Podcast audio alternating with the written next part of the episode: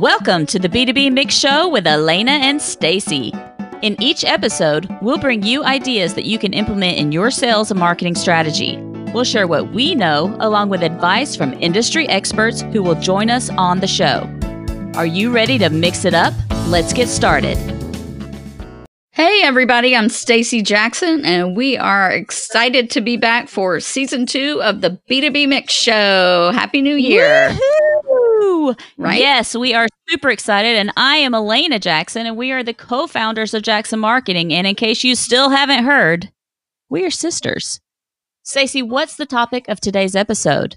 Well, to kick off a new year, we thought we would talk to someone who knows a lot about employee motivation and engagement. And the two things are different. And we did end up talking more about engagement than motivation maybe, but they go hand in hand. I think it's really important for all you people who hire people or manage teams to listen in to what this show is all about. Totally agree. So employee engagement, employee motivation, those are two big things that are critical in companies. And I've worked in both big and small companies, so I've seen what motivates and what engages and what doesn't. And sometimes management just doesn't think through the things that they say or do. And those words and actions alone can demotivate or cause an employee to feel disengaged. I know that I worked at a bigger company years ago, and one of the things that we had every year, there was like a peak season where we had to do tons of overtime. And one of the managers was walking around trying to find people to come back into the office for additional shifts. And she looks at me and one of my friends and she says, "You're both single with no children. Why don't you come in for some additional shifts? You're going to do that, right? It'll be easier for you because everyone else here has kids and you're single, so it'll be easier." And that was just, to me, so frustrating. It made me not want to come in. It made me disengaged because I felt like my time didn't matter because I wasn't married, I didn't have kids and things like that. So it just created this wall up for me and made me just so disengaged. And I don't think he meant it in a bad way, but it came across that way to me as the employee hearing those words. And, there's also been times where I've been working at a job, I turn in my resignation, they've offered me a substantial raise to stay. And I didn't stay because the environment that was there, it wasn't an environment that was engaging to me, and it wasn't a good fit for me. So while they offered me a lot more money to stay, it wasn't something that motivated me to stay because the environment wasn't what I wanted to be in. I think a lot of times employers miss the mark when it comes to employee engagement and employee motivation. That's some of the things that I've come across in my years of working. Stacy, have you ever had that? Does any of that resonate with you? Well, definitely in the situation you're talking about where you left the company, I had worked at that same company. And the reason I can tell you that Elena didn't feel engaged anymore is the company was sold and the corporate culture changed dramatically. Now, I was disengaged because they decided to lay off the marketing department and most of the salespeople. So I was disengaged right away.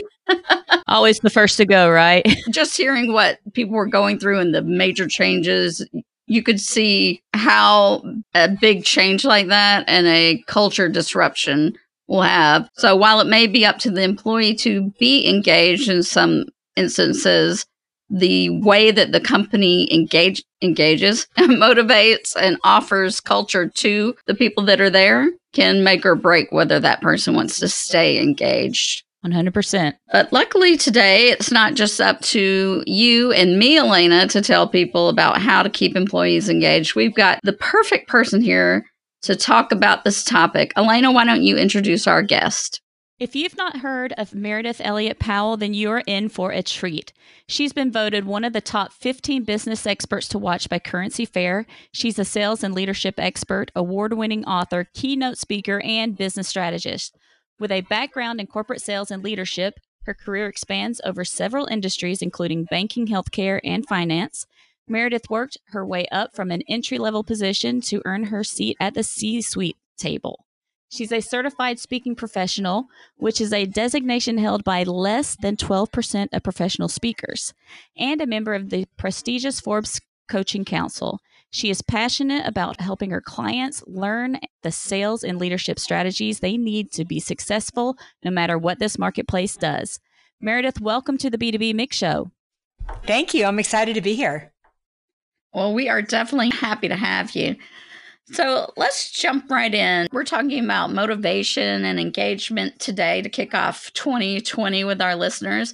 There's a lot of talk about the importance of customer engagement and customer experience over the past couple of years. But we noticed on your website, on one of your presentations, that you said employee engagement trumps customer engagement every single time. The relationship you build with your team members and associates is more important than the relationship you build with your customers. Can you tell us a little bit more about why employee engagement is so important, especially when it comes to your sales and marketing teams? Yes, you know, I'm researching a new book right now, and it's interesting. I'm interviewing CEOs that have seen unbelievable growth since 2008. And one of the main things that I have seen, that while everybody has a different path, a different strategy, different ideas, the one thing that all those CEOs have in common is that they have taken the responsibility of culture and employee engagement and put it squarely on their desk. So that right there tells you how important it is. I mean, we are living in a marketplace where I can literally buy anything I want to buy from the comfort of my own home. So the only thing that anybody is selling is the experience that they provide to their customers. That would be really easy to ensure that your customers have a great experience if you were the only person who interacted with your customers. But as most of your listeners know, probably as they're listening to this show, their best customer, their top prospect is interacting with their employee. And the experience they have is 100% dependent upon how much that employee cares. So employee engagement, I argue, is the highest and best use of any leader's time. And that's true, because a lot of people today, everyone is so focused on customer experience. And we don't focus on that employee engagement experience enough, I don't think, because to your point, the employees are the ones that are having that conversation and those interactions with your customers. And if your employees aren't happy, that's going to kind of show a lot of times if they can't separate their emotions from when they're talking with their customers. Yeah. I mean, we have all had that experience, right? I mean, you know it. You almost like smell it or sense it the moment that you walk into the door. You know whether an employee cares or not. And it even goes deeper than, I mean, you're so right, whether employees are happy. But really, engagement is deeper about that. I mean, do they understand the business? Do they feel a part of the business? Are they connected to the mission and the vision? Are they knowledgeable? Do they feel valued? All of those things come out in creating a better customer experience. The CEO that is talking about improving customer experience but is not paying attention to the culture that he or she is creating for employees is just wasting valuable dollars, because you've got to engage the employees first. So corporate culture is obviously plays a huge role in whether or not employees are engaged and motivated and how they're responding to their environment around them. But it seems like a lot of organizations are still missing that. So what can managers do if the overall corporate culture doesn't seem like it's embracing those employees and creating a positive environment for those employees to engage in? You know, I think the problem is that we try to complicate employee engagement and we try to complicate culture. This is really very simple. And so I feel like if your culture isn't working, it's because most likely you're stating one culture, but the culture that people are experiencing is different. And, you know, we've all had that experience too, where you see the values on the wall and you're standing there as a customer going, none of these are playing out in my customer experience. The employee is having that same experience, you know, as well. I mean, the Enron scandal was a huge example of that. But really what culture is at the basis is, do you have a purpose? Do people feel like they are a part of something bigger than themselves and they feel like they're doing work that matters? Or do they feel like they are a part of something? Are you giving people ownership, skin in the game? Are you allowing them to have a voice and responsibility? And then do people feel reward and support when they need help or whether they've done a good job? It's not really that complicated. But it just, the consistency can be hard to do because it isn't sexy, it isn't attractive, it doesn't get you an immediate bottom line result. And one of the things you mentioned, skin in the game, in the recent Vanilla Soft post where you shared some of your predictions for 2020 about motivation, skin in the game was one of them. And that was one that I kind of really stuck to. I was like, oh, that's a good one, because so many people that are out there on the ground doing the work want to know that what they're saying matters, and that because they're the ones doing it every day, and to have that ability to say, hey, you're listening to me and what I'm saying makes a difference and is making an impact in this company is huge for motivational factors, I think. Yeah, you know, it's funny. When I started writing the book, Own It, which I put out a couple of years ago, which is on employee engagement, I really started to write the book because it was driving me crazy. I was reading all these blogs and all these articles about what companies were doing to create culture. I mean, that pretty much you got a job and then within the first year, you'd get 30 days sabbatical. And, you know, every Friday they'd bring in massages and, you know, all these crazy things. But still our employee engagement levels were still dropping. And I thought, well, that is really interesting. And the truth is, it's because you can't engage an employee. That is 100% in a person's, you know, responsibility, whether they engage or not. And I argue in the book, if you're an employee, whether the culture asks you to or doesn't, it's in your best interest to engage. So motivation, when I really got down to what is in that culture, one of the biggest things is people want to be heard. They want to have a voice. And, you know, that really isn't that surprising, because it is not like the number one reason that, you know, marriages break up is because people don't feel listened to. It's one of the most powerful things that we can do. And here's the other great thing about it is that your employees will have good ideas. And even if they don't have a great idea, they'll go to the mat trying to implement the idea because it's their idea. Mm-hmm. So it's so motivating to be heard. It makes a huge difference. And, you know, it's funny, you mentioned like the massages every Friday. Do you think that I guess it's a lot of it kind of came from the Silicon Valley types of companies where they're doing all kinds of things for their clients. They have nap rooms and different things like that. And some of those ideas have kind of spread out throughout other companies. But do you think that has kind of played into the misconception of what motivates the employees? Yes, I think that I really think it's a little bit of my generation growing up as helicopter parents. And, you know, just like, I mean, I grew up with parents that, you know, pretty much, you know, threw us out the back door, locked the door and said, we'll see you at, you know, 6:00 that night. And I don't care where you are all day. And you take the helicopter generation, and we were just very involved with our children. Everything they did, we were right there over them all the time. And I think we've just taken that into the workplace. When we see that employees aren't engaged, we go, oh my gosh, I've got to do something. I've got to fix this. And the truth is, no matter the age of an employee, whether they're well into their, you know, 70s, whether they're just in their 20s, people are the same at their core. And it was really interesting. When I started studying employee engagement, I found that the most disengaged employees in the world work for the federal government, and the most engaged work, you know, not surprising, right? No, but think about it. Not surprising. But listen, that's a pretty much a guaranteed job. You're going to get a pension. You have an unbelievable holiday and vacation schedule. But the most engaged work for nonprofits, you know, organizations that you're not guaranteed a job, you're barely getting paid. But it is that purpose. It is that intrinsic thing that says, wow, I'm really making a difference. So if you want to give massages, or you want to do sabbaticals, or you want to do anything you want to do, I don't have an issue with that, but you can't do it unless you have these foundational pieces there first. That can't be the only thing. Right. Maybe I'm just bitter because I'm too old to have gotten those entry-level jobs with, you know, a massage every Friday. Me too. I didn't either. I missed out on those. Dang it. That's right. Can I relabel myself as a Gen Zer and start all over? Right. Hey, folks, let's take a break. to hear about today's sponsor.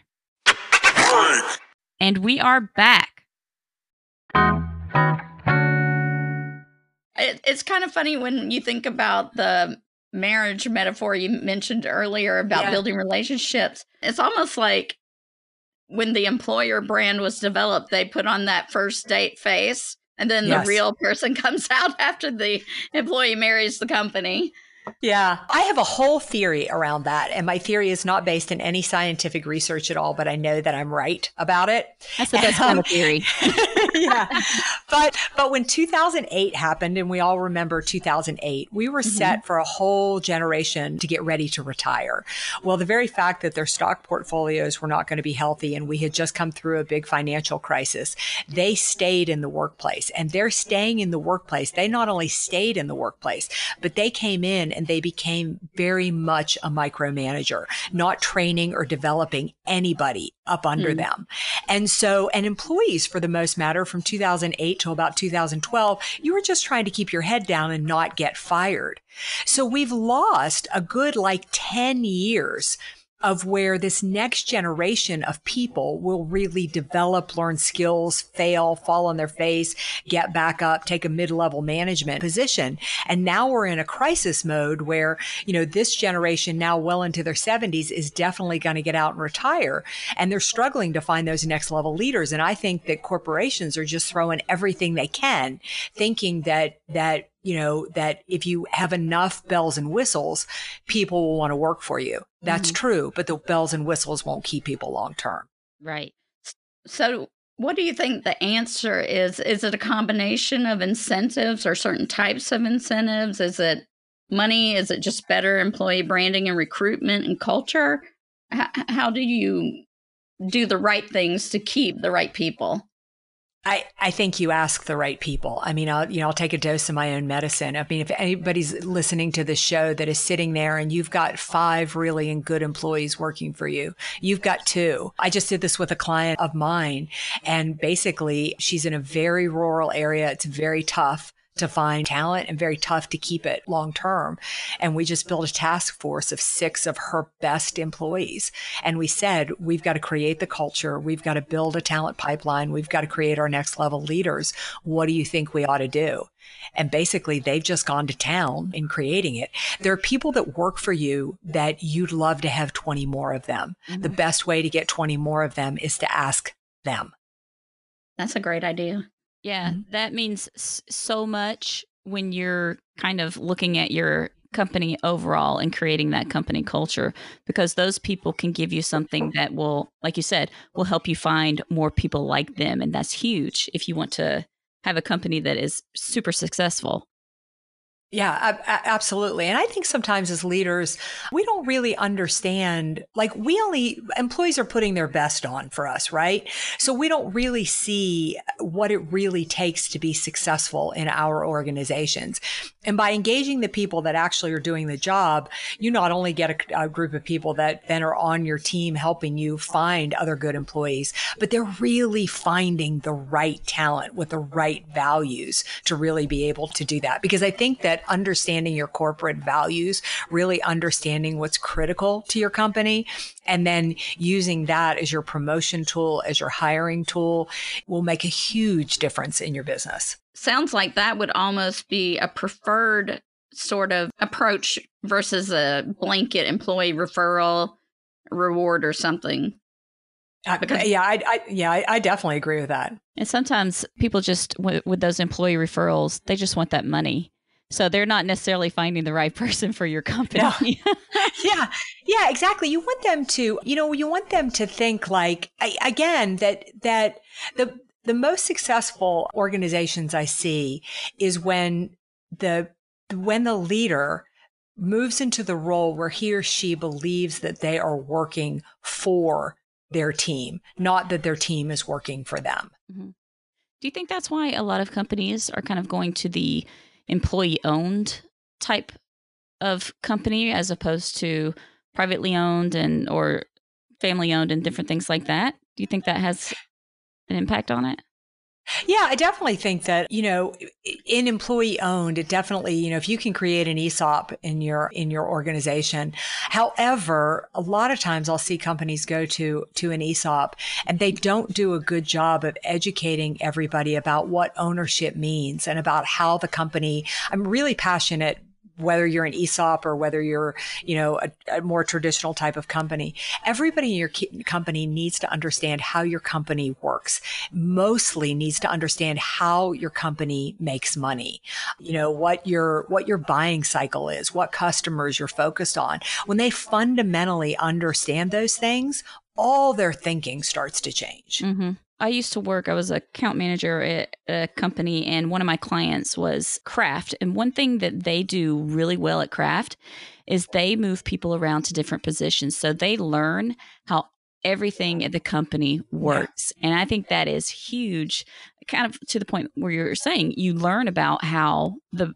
company works, the company culture, everything that, how they make money, all the different pieces to that. And I think that kind of model is good for some of that employee motivation.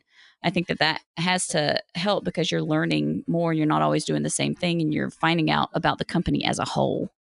Yes, exactly. I think that, you know, it's employees, people, I really fundamentally believe that people want to work and they want to work hard for you. You just got to ask yourself as a leader, am I giving them all the information and all the tools they need to do that?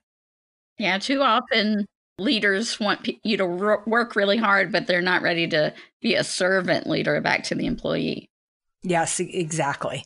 And where do you think that most managers are missing that mark when it comes to motivating employees? Do you think they just don't think about it? Is it lack of understanding of what's motivating them from different generations? Because now they've got multiple generations working for them, or lack of empathy. They just don't care. They don't know. What do you think some of the big things are that the managers are missing that is causing this? Yeah, you know, I think there's quite a number of them. Number one is I think that they fall victim to the idea that they believe they can motivate their employees. And what I mean by that is that, you know, once you design the culture and once you lay out the expectations, they say something like 67% of disciplinary issues with employees come from the fact that employees don't know what's expected of them. And so sitting down and really helping employees understand what the rules are. And for them, that means that this is exactly what you need to do to be successful. This is how, you know, this is what you're going to be graded on. This is what the priorities are. Helping people understand those pieces. But then if people choose not to do what is expected of them, getting them off the team. One of the biggest demotivators for employees is dead weight on the team. And so leaders start out by not clearly stating expectations, not providing the support to achieve those expectations, and then not getting the dead weight off the team. The reason that's so important is because the moment that let's say you two are killing it, you're doing everything that you can do to get our department to be successful. And I'm just sitting here dropping the ball. I'm not doing anything. And our leader doesn't do anything about me, doesn't reprimand me, doesn't do anything. It signals to the two of you that he doesn't care about the company. Mm-hmm. And that completely demotivates you. Yeah. And so support and accountability, clearly stating expectations, and then enforcing the rules are foundational pieces of motivation. What trends do you think we'll start to see in 2020 when it comes to motivating both your sales and your marketing teams? Yeah. Well, you know, I think, again, if you have some of these foundational pieces in place, I think some of the bells and whistles that are going to come along is that I think that you are going to see a lot more flexible work schedules, a lot more people graded on getting the job done rather than whether they're in their seat at 8 a.m., you know, Monday morning, giving people the opportunity to learn and in other areas that aren't necessarily directly related to their job or directly related, you know, necessarily to the company, like allowing people, if you've always wanted to learn to do some public speaking, or there's something you want to volunteer volunteer in your community. I think that companies are going to make more room for that. But the biggest trend I think that you're going to see is really investing in personal learning and development. So many of the statistics are showing that, that millennials and Gen Zs will stay on the job longer if they're invested in and they have a career path. So I think that you're going to see companies start to get serious about that and making sure that they identify who their talent is and they're doing what they need to do to hold on to them. One of the things that I heard, I want to say it was Andy Paul. He was on a podcast and he was talking about that it shouldn't always be up to the company to pay for that additional learning. Do you think that whether the company pays for it or not, does that impact that motivation? I think that, let me put it this way. I think if an employee is really giving you, I don't think it's an entitlement. I don't think a company has to. I don't think they have to pay for your education. I don't think they have to do anything like that. But I think if an employee is really giving you everything they've got and you're sitting down and you're plotting out their career path. I mean, I know when I worked in corporate, and it's been 20 years now, but I sat down with my boss and I really wasn't interested in the traditional promotion opportunities that were there, but I really wanted my coaching certification. So he made that happen and he paid for it. He not only paid for it, but he gave me the time to do it. And, I stayed another 6 years in a job I didn't think I would stay to. So can I just add to that in the sense that I do think we need to get over in our mind what a long-term employee is. I do think gone are the days of 20, 30 years. And what you're trying to do is get a good 2 to 5 out of them, but you want them while they're there 2 to 5 to give everything they've got. Yeah. It's funny because Stacey was let go after, 16 years, Stacey? Almost 16, yeah. And when she tried to find another job, a lot of them were like, you were at one place too long. It was like, loyalty used to be a good thing. What is going on? So it's interesting how it has changed. Yeah. Right. I guess kind of along that vein, not that I want to label myself in this. So the idea of the Peter Principle, do you think that kind of gets in the way of people being engaged because people do get promoted to their level of incompetence? Maybe people are happy and engaged at the level they're at, but there's this feeling that you have to keep going and being promoted or go to the next new job. How do you think that plays into engagement and employee happiness in a role? Oh my gosh. I mean, I'm sure we have all seen so many people, and you're right. I mean, we all think we have to go up another level, and we go up another level and it's not anything we want to do or any of the, the skills that we have or want to. And I think people get up there and they get what's become known in society as the corporate handcuffs. You've got the job, you've got the country club membership, you've got the salary that comes with it, the benefits and 2 kids in college. And there you are stuck doing something, that you didn't necessarily want to do. So I do think that companies are going to need to get more creative, and employees. I really like when I work one-on-one with employees. I was working with a woman about a year ago, and she's phenomenal, but she's only going to have her daughter home about, she's got 5 more years before her daughter goes to college. So she just decided that she couldn't be promoted 5 more years. And through our coaching and one-on-one, I said, why don't you sit down with your boss and let them know what you want within the parameters of what you're willing to do? And sure enough, they love her. She's amazing. They gave her another opportunity, still making the time for her to be home while her daughter's home for another 5 more years. So companies need to, where I see mistakes that companies are making, if anybody's still worried about whether their employee is sitting at a desk from 8 to 5, they need to get out of the box and rethink some of that.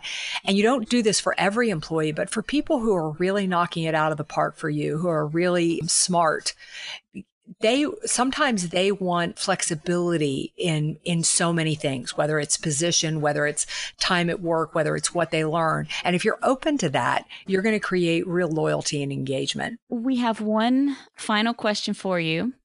And this is more of a just for fun question. If you weren't busy traveling the world as a keynote speaker, author, and coach, and all the wonderful things that you do, what would be your dream job if you could do anything? If I could do anything I wanted to do, we were just talking about this the other day, I'd be a yoga instructor. Ah. But I'd have to be good at, yoga first. Do you do the yoga where they bring the goats in and get on your back and all that? I haven't gone as far as the goat yoga, but I am that person who is, who's laboring through it twice a week for years, who really doesn't get much better. But I really thought, when I get off this train, I'm going to just get into my spiritual head and learn that. Well, that's a good thing to do because it's supposed to be really good for your body and soul and everything. So that's a great thing to look forward to. I don't think I'm coordinated enough to do it. So maybe if you're like a second level down kind of instructor, I can be your terrible student. let me just say, I think you could come to my class because I don't think we'd be doing anything very, very complicated. Sometimes I have a hard time just walking a straight line without tripping. So I don't know. Well, Meredith, thank you so much for taking time to join us today and sharing your insights on engagement and motivation, especially as we kick off 2020. If our audience wants to get in touch with you or follow you online, what's the best way for them to do that? Well, I would love if they would get in touch with me or follow me online. I'm a big connector. So if you reach out, I will definitely reach back. But you can find me at my website, which is valuespeaker.com, the words value and speaker.com. And then I tend to live on the social media sites of LinkedIn and YouTube. Great. All right. And we will have that in our show notes. So make sure you go follow and connect with Meredith on social and go to her website as well and check it out. And if you want to get in touch with me or Stacy, you can hit us up on social. On Twitter, you can find Stacy at Stacy_Jax. That's Stacy_JAX. And you can find me at Elena_Jax. That's ALANNA_JAX. If you're not a Twitter fan, that's okay. You can look us up on LinkedIn under Stacy Jackson or Elena Jackson. And finally, don't forget, you can leave us a voicemail on the Anchor mobile app or on our anchor.fm show page. Thanks, guys. See you next week. The B2B Mix Show is hosted by Stacy Jackson and Elena Jackson of, you guessed it, Jackson Marketing. If you need help with your B2B inbound marketing efforts, visit us at jacksonmarketingservices.com.